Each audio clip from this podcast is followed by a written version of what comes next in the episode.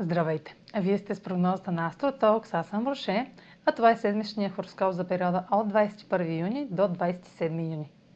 На 24 имаме интензивно пълнолуние в Козерог. Пълнолунието в Козерог е в хармоничен аспект с ретроградният вече Юпитер в Риби и сочи резултат или решение, свързано с възможност за бързо развитие.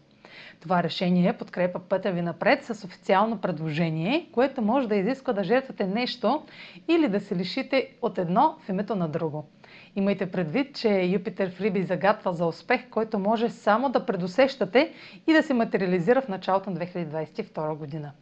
Сатурн е управител на пълнолунието в Козирог и вече сте разбрали, че промяната е неизменна част от случващите се събития. Може да не сте подготвени, но бъдете уверени, че решенията взети сега ще имат траен успех за вас.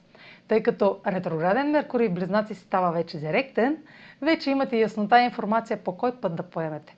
Венера е в опозиция на Плутон по време на пълнолунието в Козерог и добавя към резултатите или решенията интензивни и страстни отношения с друг. Трудно ще сдържате желанията и емоциите си, както и нужда да контролирате ситуацията.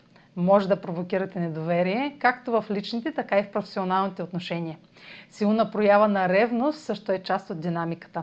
Венера влиза в Лъв на 27 юни, където ще срещне Марс, нашата увереност и лична сила, за един нов цикъл на любовта и отношенията когато Венера, богинята на любовта е видима и то в лъв, ще имате готовност да споделяте и приемате любов и нейните форми смело, уверено и с усещането, че поемате вдъхновяващ риск. В комбинация с Марс ще имате приоритет към нещо красиво и необходимата мотивация да го достигате. Как ще се отрази това на всички знаци, проследете във видеоматериала за цикъла на Марс и Венера, който ще намерите в канала ми в YouTube.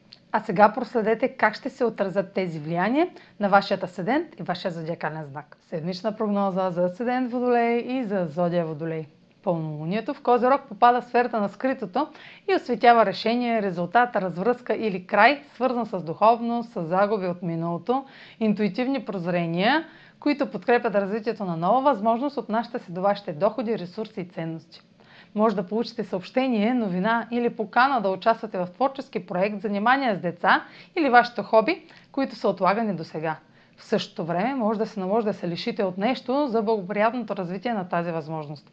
Венера е в опозиция на Плутон и добавя интензивност към казаното, тъй като трябва да направите компромис с желанията и нуждата да се налагате в интимен план, за да поемете ангажимент, свързан с дългове, заеми, инвестиции и споделени разходи.